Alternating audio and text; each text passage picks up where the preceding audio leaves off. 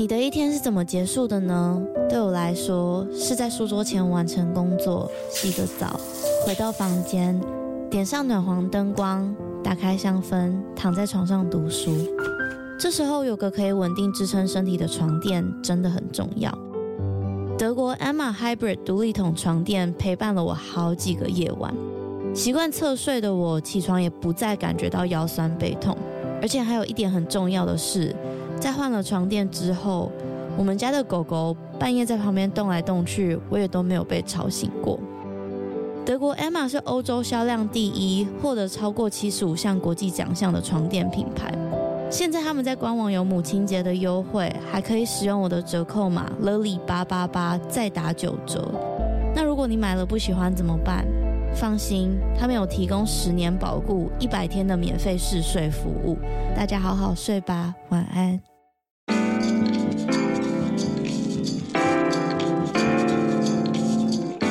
Hello，欢迎收听《他说犯罪》，我是 Lily。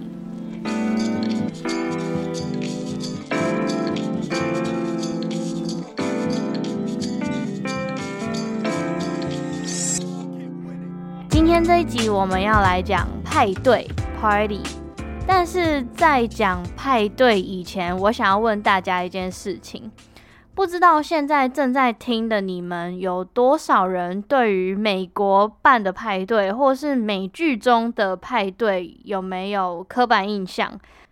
通常美剧中演的，要不是举办派对的那个人人缘要超级好，或是他的身材要超级好。或是他有可能是篮球队、美式足球队、游泳队的校队队长。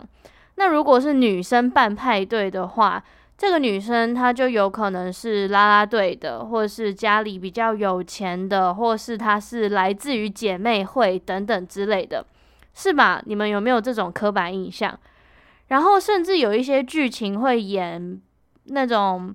不管派对上的大家有没有成年，但是就一定会喝酒，然后会喝很多酒，或是有人喝醉了会在沙发上舌吻啊，在房间里面上床啊，在游泳池里面交缠之类的。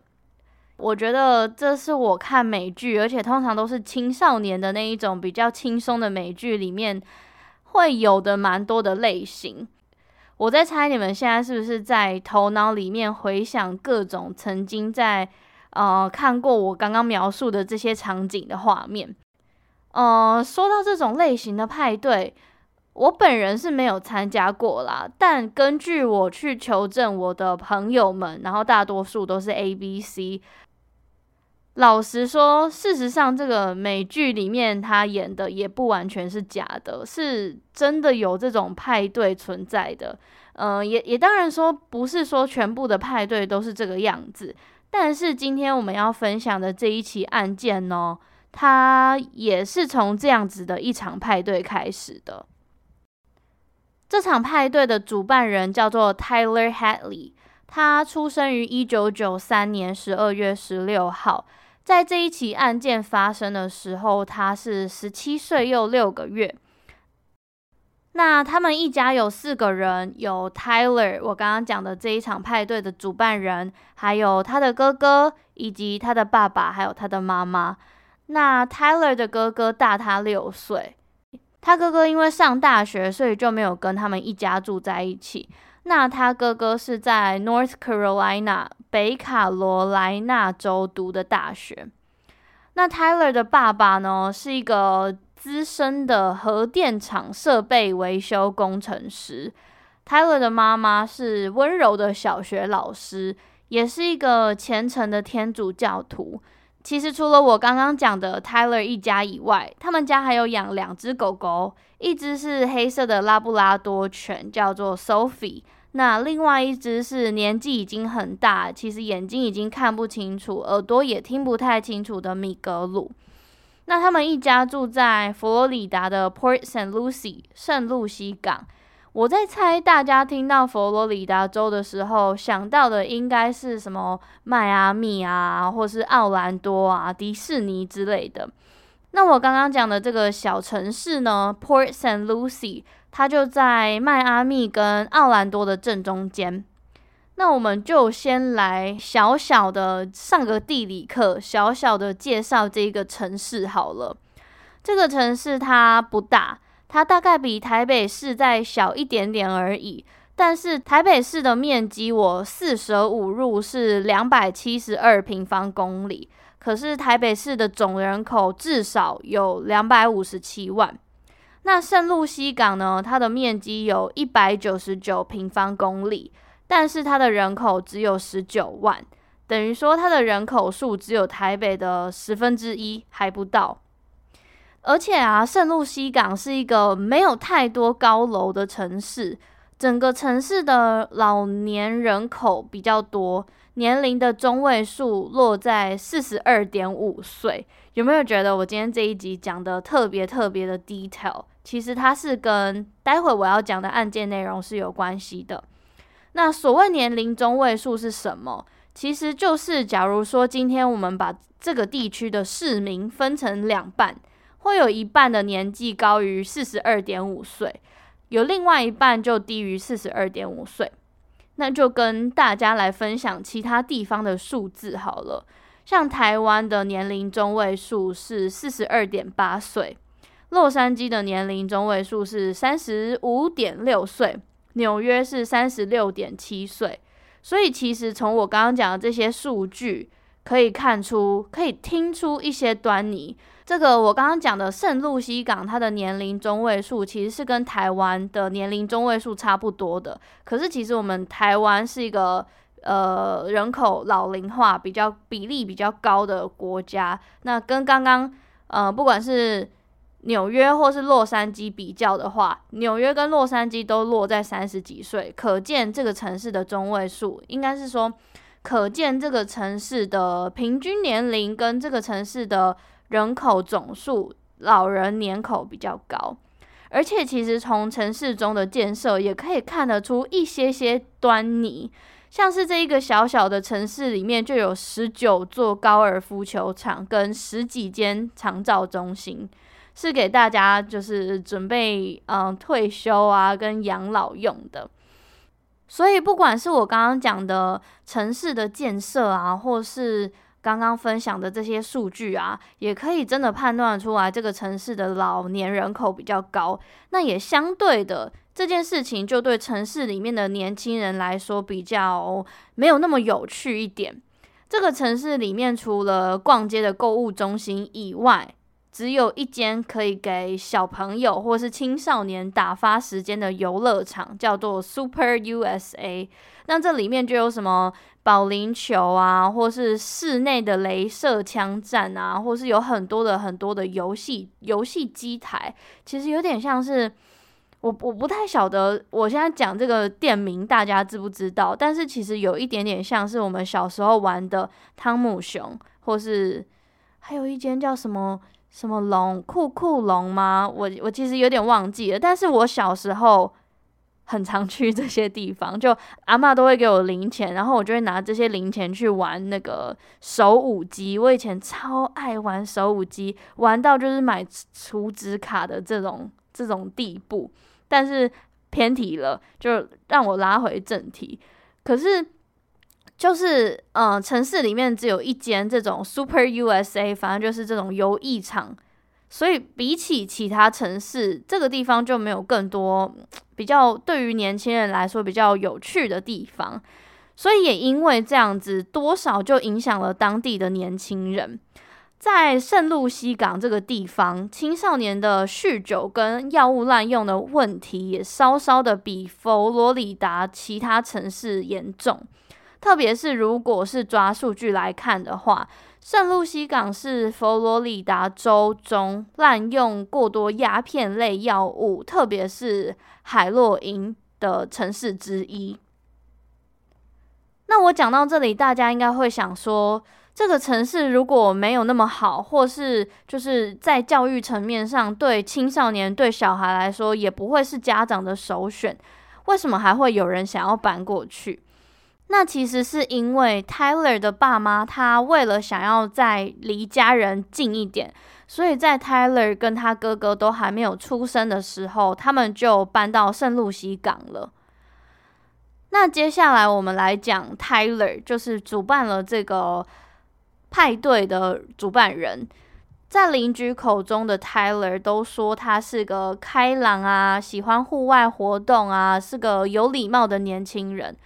他们一家相处的也算蛮融洽的。他们家会在周末的时候在后院烤肉啊、游泳之类的。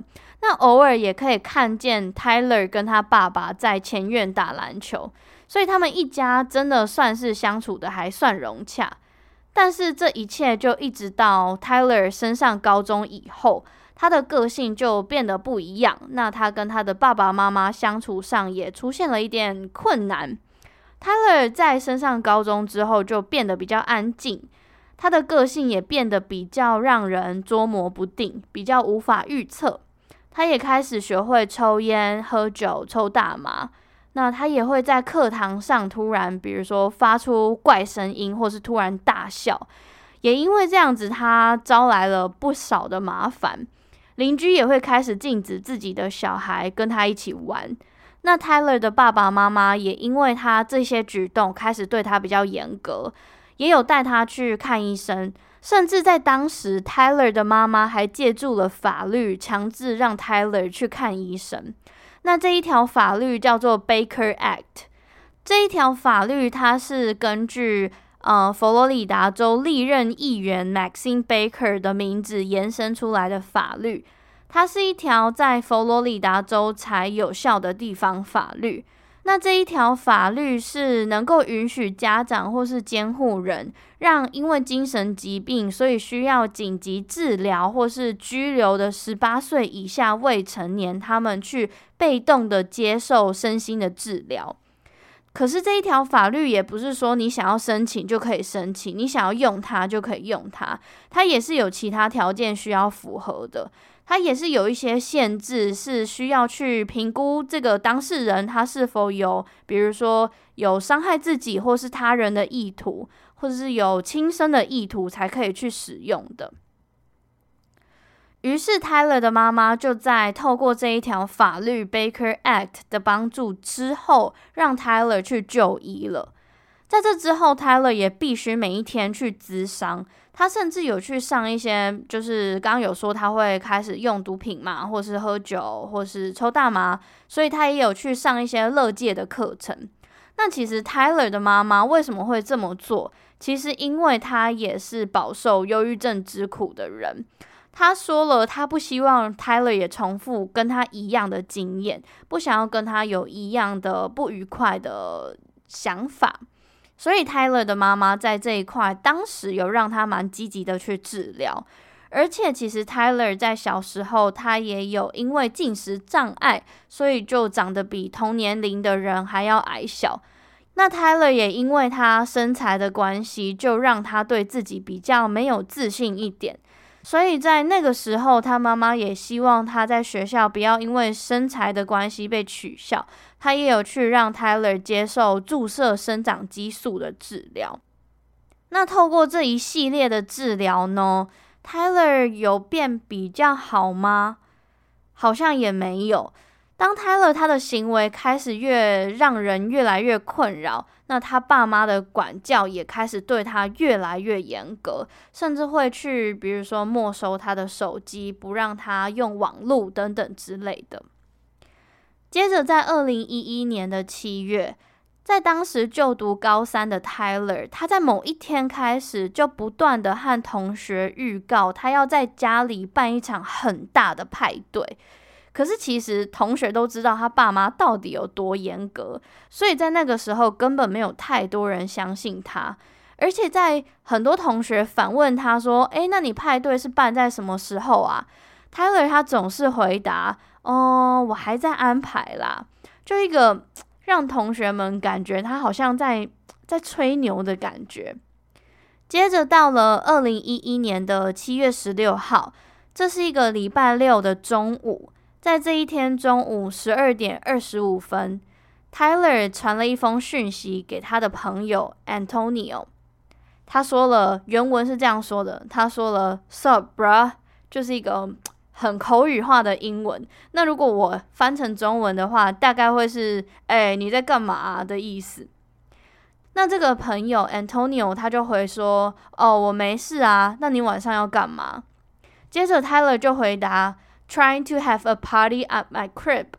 我想要在我家办派对。”这里他用的 trying 不是不是我们正正正式的英文的写法，它就是写 T R Y I N trying 这种比较口语化的说法。那这里的 crib C R I B 其实有一种。嗯，正确用法比较常用在婴儿床上面，可是其实它也有一个比较口语化的，就是我家的意思。接着这个朋友就反问他说：“诶，你爸妈不在家吗？”他可能有一点点惊讶，毕竟他应该也知道 Tyler 的爸爸妈妈对他是有多严格的。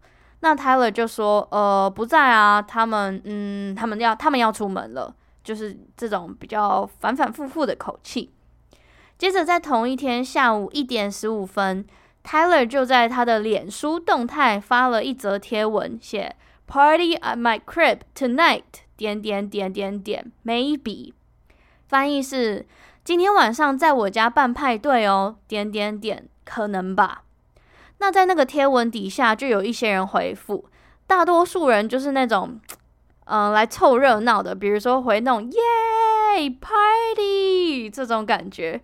但是其中就有一个人回说：“诶，你派对有什么好玩的？”Tyler 就在那一篇贴文那个留言底下回答：“呃，不知道，我还在计划。”诶，接着就在他跟朋友对话，还有在他了发了这个脸书贴文的同一天同一个晚上八点十五分，Tyler 他当时又发了一个动态说：“Party at my house HMU。”其实 HMU 是。呃，hit me up 的缩写，hit me up 就有一种联络我、跟我说的的意思。那在这一则新的贴文底下，就有一个朋友问说：“哦，哇哦，那如果你爸妈突然回来了怎么办？”Tyler 就回：“不会啦，他们不会回来，真的，相信我。”好，那接着派对就大约在晚上十点的时候，陆陆续续开始有人到 Tyler 家了。这个派对，大家不是时间到了就蜂拥而上的那一种。大家可以想象一下，大大概是，呃，应该是说我们身身边发生的，不管是派对或是聚会，除非是一个很重要的会议，大家才会准时准点到达，或是在餐厅用餐才会在准时准点到达。但是在这一种 home party，就是比较，嗯、让你可以轻松的地方。大家都是那一种，有一些人先去试水温，然后觉得诶，好像有一点点好玩，最后才会呼朋引伴，让整个派对越来越多人。那据说在当晚有高达六十几个人在 Tyler 的派对上，但说真的，其实蛮多时候这一种派对，有大多数的人都不知道这个派对的主办人是谁。Tyler 也根本不认识这六十几个人，其中某一些可能少数的人可能看过。毕竟，就像我刚刚讲的，圣露西港这个派对举办的地方就是一个小小的镇。那大家高中朋友约来约去，也都是那个学区的。那他们可能过去曾经是国小同学，可能是幼稚园同学，可能是国中同学，可是就不是那么熟啦。那接下来就是一阵。派对必出现的活动，也就是我刚刚在最开头讲的那个美剧中上演的样子，就是会有一大群人，他们散落在前院或是后院，或是客厅的沙发上啊、厨房啊，在喝酒，或是在玩游戏，或是在抽烟、在聊天，在发出那种巨大的呃气氛、很兴奋的声音，这样子。但是 Tyler 他好像似乎都一点也不担心他爸妈如果回家之后看到整个房子乌烟瘴气，然后乱糟糟的样子，他甚至也不太担心邻居可能因为他们太吵，所以打电话报警，或是直接打电话给他的爸爸妈妈。那在这个派对举行到一半，接近晚上十一点，那个时候大家就聚集在餐厅的附近看其他人玩游戏。他们玩的是一个派对必须出现的一个喝酒游戏，叫做 Beer Pong，简单来说，就是一张桌子的两端会叠着一个金字塔形状、装有酒精的塑胶杯，它不是往上叠哦，它是叠平面的。然后在这两个桌子的两端会有两名选手，也就是玩这个游戏的两个人，他们要想办法把他们手上的乒乓球丢进去杯子里面。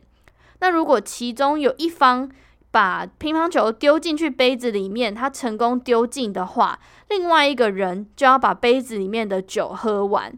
所以其实这个游戏是进展得非常快的，而且你要在很快速的时间喝很多酒的。所以在那个时候，在玩游戏的人跟围在桌边看游戏的人都大概有一点点微醺了。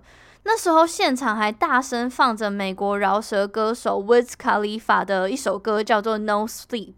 那这一首歌是 Wiz Khalifa 在二零一一年的三月发行的专辑，叫做《Rolling Papers》里面的第九首歌。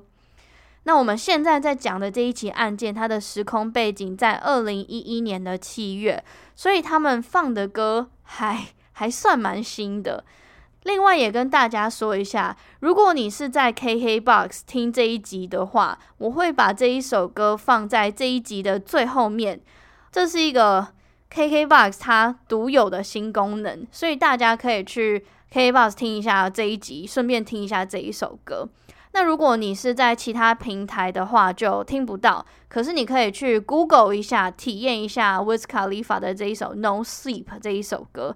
反正简单来说，这一首歌它的意思就是大概就是在讲 Tyler 他家现在办派对的状况，就是呃有一群人，大家很享受派对的气氛，然后跟朋友做一些好玩的事情，像是这一首歌的副歌就一直重复着 No driving, no sleeping, live it up like it's the weekend when the DJ play the right song, gonna drink, gonna party all night long. 翻译就是没有要睡觉，没有要开车，今天就是要玩的跟周末一样。那如果 DJ 他还放到对的歌的话，今天晚上就准备要嗨到爆。反正大家可以去想象一下这个场景，也可以把自己带入到我刚刚讲的这个这个状况里面。但是这时候，当大家都玩得尽兴的时候，突然有人开口开玩笑说了一句。哦，他把他爸妈都杀了啊！但这时候可能音乐真的放得太大声了，也可能真的因为大家都太醉了，当时没有人把这一句话当真，大家只是把这一句话当成玩笑话带过去而已。但是其实在这之后，这个话题它就不断不断的一直出现在这一场派对中，大家开始会问 Tyler 说：“诶，所以你爸妈去哪啦？”可是啊，Tyler 每次他的回答都不一样。他一下子说：“哦，他们去乔治亚州了啦。”但过一下他又说：“他们去奥兰多了啦。”但他又说：“哦，他们没有住在这里了。现在这个是我家。”可是虽然有很多不一样的回答，但我在猜，大家真的就是在享受当下。所以我想，当时大家也没有想太多。那再来，就像我刚刚讲的，这时候其实派对已经进行了一段时间了，整个家根本就已经满目疮痍了，地板上都是空的啤酒罐啊，或是烟蒂，所有的东西基本上就都散落了一地，甚至有一些家具都还坏掉了。接着到了凌晨十二点半，这时候开始有人反映没有酒了。所以 Tyler 就找了一个他认识十年以上的好朋友，开车载他去街区外的商店买酒。那跟他们一起同行的还有他这一位朋友的女朋友。可是因为 Tyler 他还没有满法定合法的喝酒年纪，二十一岁，所以他就把钱给了他这个有满二十一岁的朋友，让他下车去买。Tyler 他就和他这一位朋友的女朋友待在车上。那他在跟这一位朋友的女朋友聊天的过程中，他就突然说了：“哦，我爸死掉了。”可是这一个朋友的女朋友，她也不是跟 Tyler 很熟，她也从来没有看过 Tyler 的爸爸，所以她心里就觉得，哦，那可能是很久以前的事情，所以她这个朋友的女朋友也没有想太多。接着他们买完啤酒之后，就带了更多酒回到派对上。这个派对也随着时间越来越晚，大家越来越醉。那时候不只有酒精，其实连违禁药品都出现了，甚至有人开始对 Tyler 说：“Oh, this is the biggest thing ever！” 这是这镇上发生过最热闹、最有趣的事情，最热闹的派对。OK，那到了凌晨两点，这时候住在旁边的邻居实在是被前来派对的车子引擎声，还有在派对上放的音乐声吵得受不了了，所以他就报警了。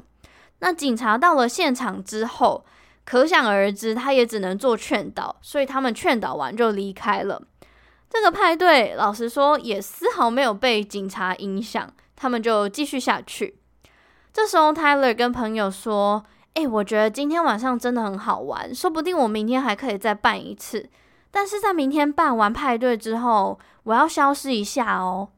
这个朋友想说，哈，什么意思？所以就问他说，为什么你要消失？你要搬家了吗？那 Tyler 就回答说，没有啊，就就消失一下而已。朋友就说，哦，那你会回来吗？Tyler 回答，嗯，不知道诶，我在想要不要自杀。那我不太确定他这一位朋友有没有回答什么。可是照理来讲，正常人听到这个回答的话，应该会吓一跳，或是会去问他说：“哈，你干嘛？你怎么了？你还好吗？”可是我读到的资料里面是没有下文的。我我我也不知道为什么，正常人应该是会愣住的吧。会不会有可能是太晚了，或是大家都很累了，或是就是大家就是真的醉到就是没有办法去做回应，就没有回复了？不晓得，我也只是猜测而已。那接着在凌晨三点，大家就开始陆陆续续离开了，因为时间已经很晚了嘛。在凌晨四点四十分，Tyler 就在他的脸书上面发了一个动态，写着。Party at my house again. HMU hit me up，就是我家又有派对了，赶快联络我的意思。可是呢，这一次派对就没有这么简单，可以继续下次了。因为这一次警察比所有人都还快到了 Tyler 家的门口。警察这时候到 Tyler 家之后，他们先是把车子停在外面。接着，他们走到屋子前面，先是听到了有一个人在说话，这种呢喃的声音。接着，警察从窗户往屋子里面一看，他们看到了一个不断在屋子内徘徊的影子。接着仔细一看，是 Tyler，他感觉有一点点焦虑的在客厅一直来来回回的走动。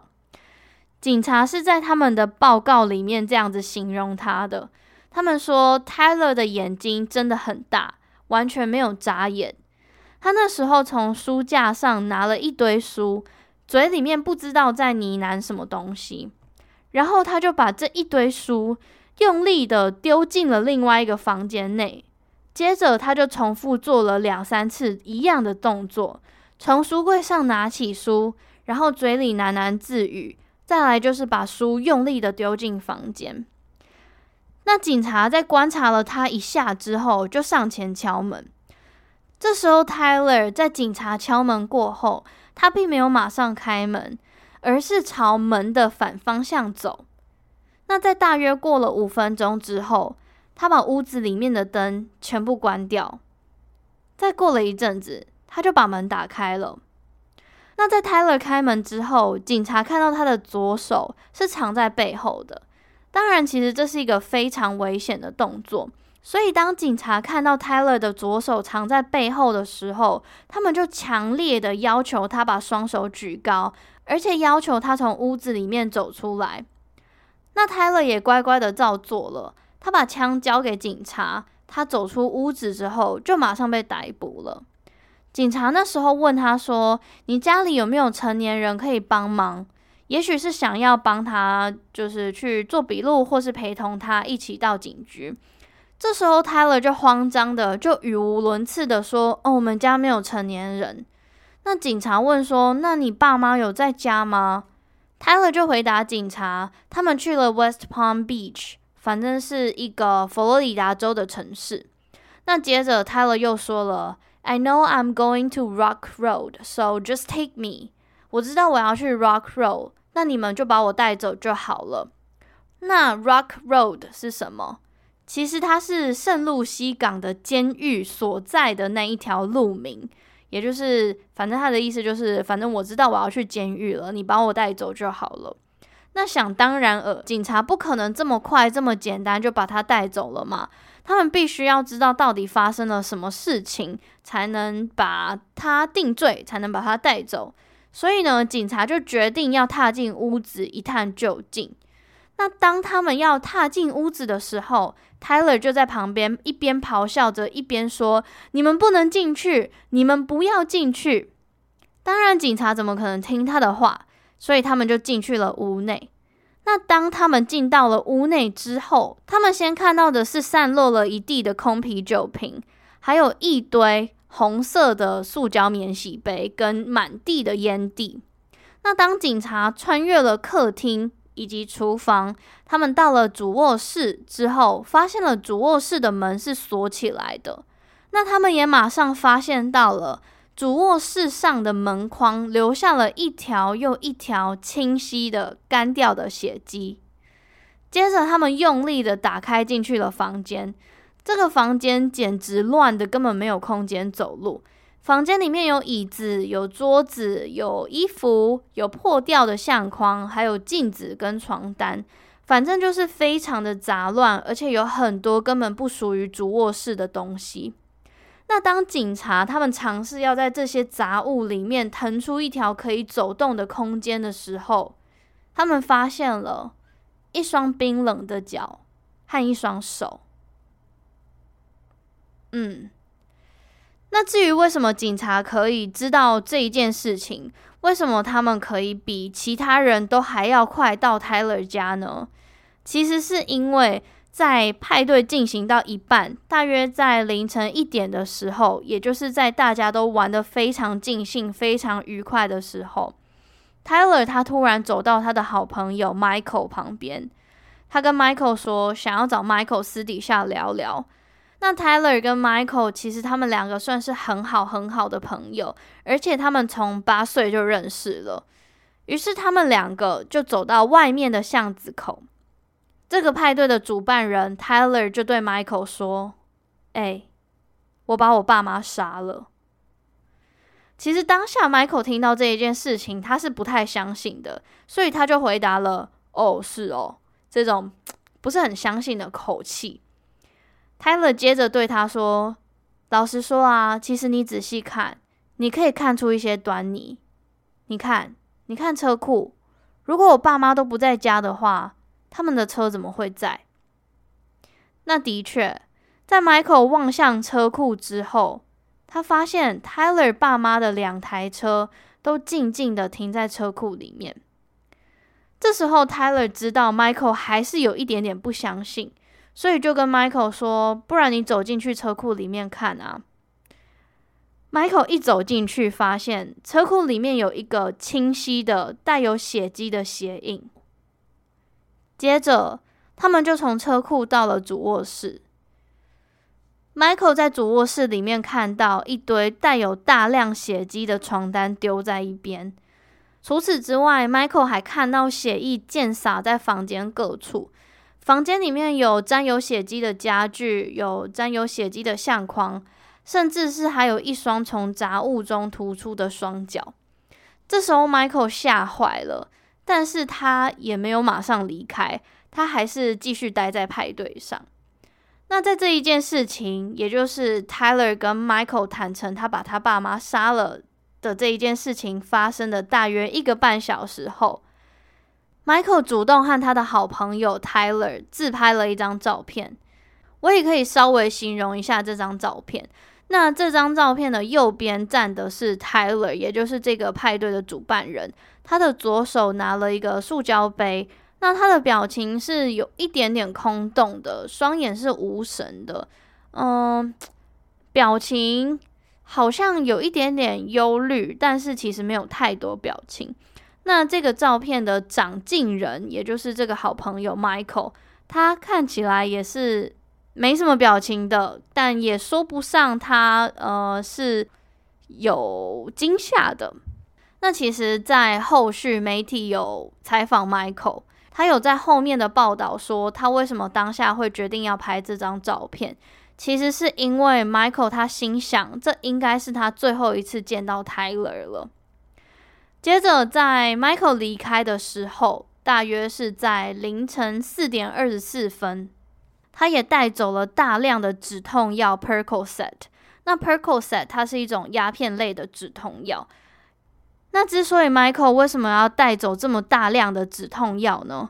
其实是因为这些药是 Tyler 他准备要拿来服药自杀的药，等于说他变相的救了他的好朋友一命，但是他也没有就这样子姑息了他的朋友。Michael 他在凌晨四点二十四分的时候，他打了一通电话给当地的 Crime Stopper，通报了这一起案件。Crime Stopper 它是一个非营利组织，那它也是有提供民众一个匿名的平台，可以去给嗯、呃、给民众通报一些案件相关的小道消息啊，或是报案啊，或是可疑人物的的目击呀、啊、等等之类的。而且，Crime Stopper 它也是一个和媒体、还有警察跟社区密切合作的一个单位。所以，其实我们可以说，Tyler 他是被自己的好朋友拯救了，没有让他服药自杀，但是他也是被自己的好朋友亲手送到警方手上了。接着就来跟大家分享这一起案件是怎么发生的。其实，Tyler 表示要杀掉自己的爸妈也不是一两次了。他有好几次和同学的对话中都曾经提到这一件事情过。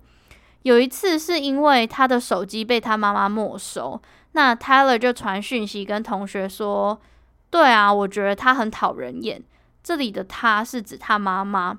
他说：“对啊，他很讨人厌。我有一天真的会把他杀了。”或是 Tyler 也有传讯息跟同学说过，我有一天真的会把他们杀了，然后再来办一个天大的派对，which 他真的做到了。那接着就让我们把时间倒转到七月十六号，也就是 Tyler 犯案的这一天。这天大约在派对开始前的三个小时，Tyler 他先是把他爸妈的手机藏了起来。原因是因为要让他们在遇害的时候没有办法及时求救。接着，他吃了三颗 ecstasy，也就是台湾俗称的迷幻药或是摇头丸吧。因为呢，Tyler 他在事后有说，他没有办法在完全冷静跟清醒的状况之下把他爸妈杀掉。但是其实。后续呃，这一起案件的讨论中有提到这部分其实是比较有争议一点的事情，因为照理来说，ecstasy 也就是我们刚刚讲的迷幻药或是摇头丸，它的药效是不会让人有杀人欲望的。可是我我觉得可以把它解读成是让他在一个比较亢奋的状况之下去执行这件事情，或是让他比较不用面对现实，不用用他自己本人的的这个设定去执行他想要把他爸妈跟把他自己的亲人杀掉的这个状况吧。那就在 Tyler 他吞下了三颗 ecstasy 三颗药丸之后，他就拿了羊角锤。所谓羊角锤，就是我们平常印象中看到的铁锤，不是两边平平的形状吗？那羊角锤就是其中一端它是尖的，然后弯弯曲曲的，像羊角的形状。那 Tyler 他就拿着这个羊角锤。走到他正坐在电脑桌前的妈妈 Mary Jo 的后方，他盯着他的妈妈想了五分钟，那最后他决定从后面拿羊角锤重击他妈妈的头部，让他瞬间致死。那他妈妈对他说的最后一句话是 “Why？” 为什么？Why？接着，Tyler 的爸爸也在他妈妈 Mary Jo 被 Tyler 攻击、尖叫、发出求救的声音之后，赶快从另外一个地方赶上前去看到底发生什么事，还好吗？那 Tyler 也是用了一样的方法，拿着羊角锤尖尖的地方把他爸爸重击致死。接着，他花了三个小时的时间清理了案发现场。他先是拿了被单把他爸妈的尸体裹起来，然后把他们拖进房间里面，把他们藏在主卧室，之后把门反锁，之后才在脸书发文邀请大家来参加派对。其实我自己在讲这一段的时候，我是觉得非常不可思议的，就我没有办法想象。呃，即便是他带他对他自己的爸妈带有这么多的恨意，但是毕竟这个人是跟他一起相处了至少十七年的人，到底是要怎样的恨才有办法在瞬间看着自己的家人、自己的亲人、自己的爸爸妈妈在你的面前被你用武器攻击，然后死掉？我不知道，我是没有办法。想象的，但是，但是事情就是已经发生了。那其实，在 Tyler 被逮捕了之后，在圣露西港这个小镇，在当天有去参加 Tyler 举办的这一场派对的人，很快的就知道这一件事情了。那在这一群人之中，其中就有一位跟 Tyler 很不熟的同学，就把整个责任都指向到他的爸妈身上。他说，他爸妈一直压抑着 Tyler，一直希望他可以成为别人的样子，所以理所当然，一个人如果累积了那么多的怨恨，久而久之，他就有可能会做出这种事情。嗯，我不知道，我我不予置评啦。那其实也有另外一些人把这一件事情归咎于 Tyler，他平常有在用的药物，不论是合法的或是非合法的药物。就像我前面讲的，Tyler 他有因为心理的状况，他尝试过很多药物，他也有去就医嘛。那就我查到的，他曾经有服用过的药物有 Monkeys、Beans、Xanax。Bars, French fries, yellow Xanax，还有我刚刚讲的被他的好朋友 Michael 带走的大量药物 Percocet，以及 Oxycontin，还有 Ecstasy，以及 Hydroxyzine，应该是这样子念。嗯，我之所以为什么把这一些药都讲出来的原因，是因为它真的是有非常多种，而且我相信什么 Monkeys 啊。或是 French fries Yellow Xanax 啊，这一些应该都是就是小名吧，它应该不是就是标准的化学药名。那像是什么 Oxycontin 或是 hydro hydroxyzin 这些应该就是化学药名，所以可以分辨得出是嗯、比如说他因为就医得到的药，跟他私底下有在服用的非法的药。但是，就我搜集资料的观察，我我在猜想，他可能没有服用固定的剂量，或是追求某一个效果，所以把把一些药都混着吃。那其实我刚刚提到的有两种药物，有统计数据是说他们会增加青少年的自杀风险。我我想讲到这边，可能有一些那个。读医学的或是药师，他们可能就会觉得，哦，是我的专业。拜托，如果有药师的话，麻烦你可以跟我说一下这一些药物的差别吗？用你的专业，哼，就再麻烦你们了，谢谢。那另外一个我想要提一下，就是在 Tyler 他爸爸妈妈的告别式这一天发生的事情。刚刚有提到 Tyler 有一个哥哥嘛。Tyler 的哥哥在外州读大学，他二十三岁。那他哥哥 Ryan 就有在他爸妈的追思会上面有提到说，嗯、他会去监狱看他的弟弟，因为他说了，我相信我爸妈一定会希望我这么做，他们一定不会要我放弃他。那 Tyler 的哥哥 Ryan 他之后也有针对这一件事情出了一本书，叫做《A Thousand Fireflies》，一千只萤火虫。整整个书的大纲，因为我没有读内容，但整个书的大纲算是一个比较励志的自传故事，在记录他在这一起案件发生过后的生活，跟他是怎么样去面对他自己的弟弟，就是杀了爸妈的凶手，跟他是怎么度过悲伤的。最后就来讲讲判决吧。那因为 Tyler 在犯刑的时候还没有满十八岁。所以，按照法律规定，他没有办法被判死刑。在 Tyler 入监之后，他也写了一封信给他的爷爷。那这一封信呢，呃，充满了满满的内疚、懊悔和对于人生的困惑。文字中，他也有提到，他很担心自己被判无期徒刑。他说，他对大家都感到很抱歉，因为他知道他毁了很多人的生命。他也知道，大家现在一定也都觉得他是个疯子。他说，他每天都向神在反省，希望神可以给他一个机会。他说，他不想要被判无期徒刑。那这一起案件发生了之后，也传遍了整个城市，甚至传遍了整个佛罗里达州。呃，也因为这样子，曾经有疯狂的粉丝写信跟 Tyler 告白。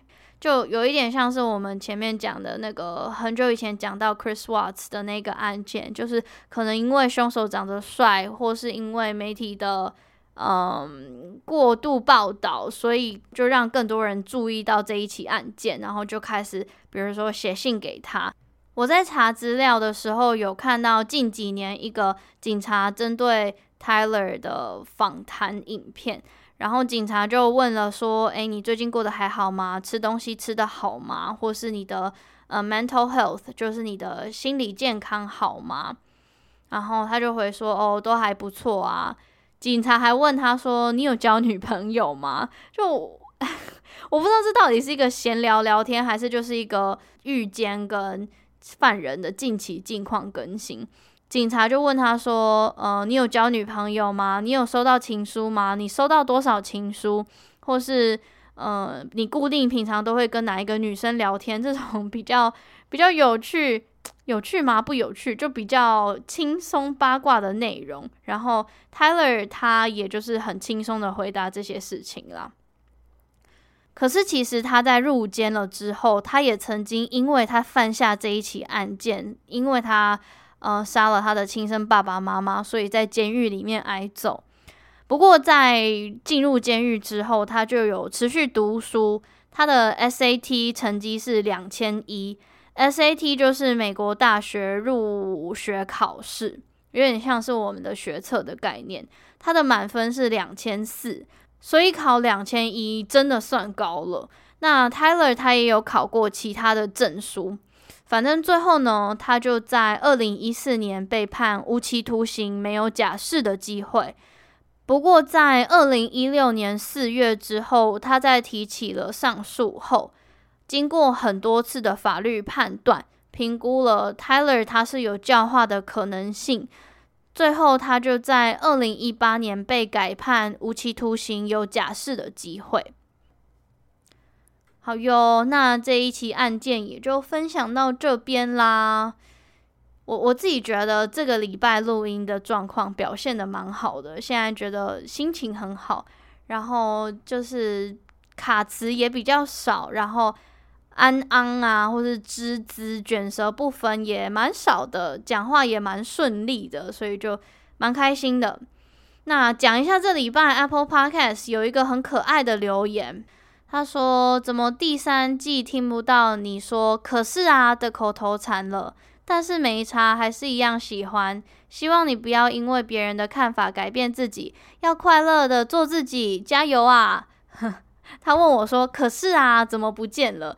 看到这个留言，我当下在上班，然后想说啊，看了看一下自己的后台好了，才意识到，对耶，我以前讲了很多语助词跟口头禅，我都忘记了。可能真的因为中间休息太久了，又加上在第二集录音的时候状况不太好。但如果有听到的人有发现，我今天也有刻意把它加回去。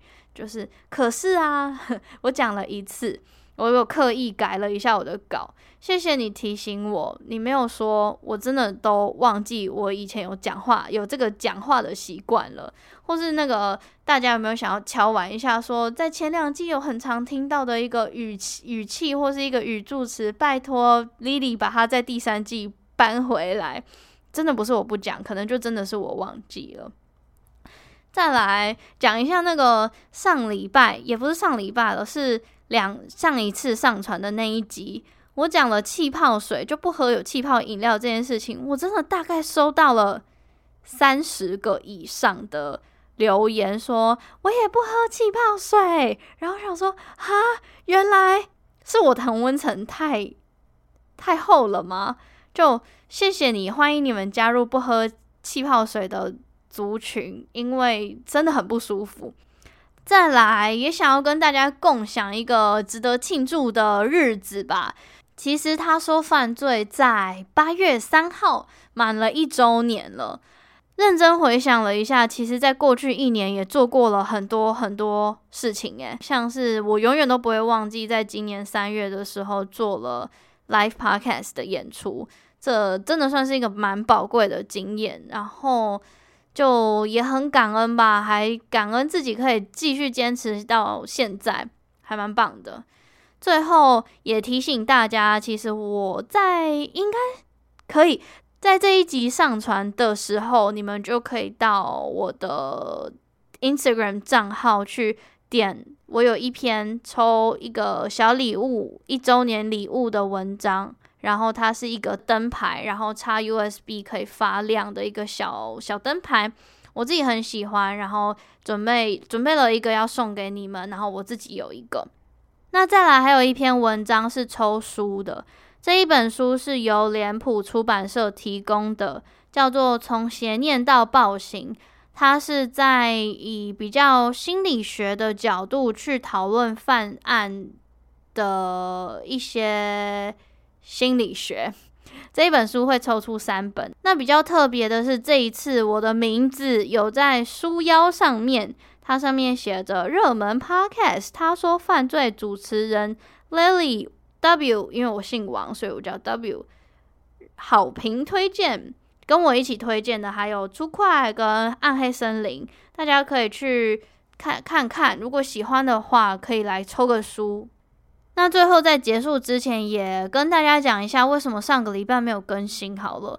其实是因为 在上一集，也就是第二集的时候，我在录音的时候不是遇到大雨吗？然后。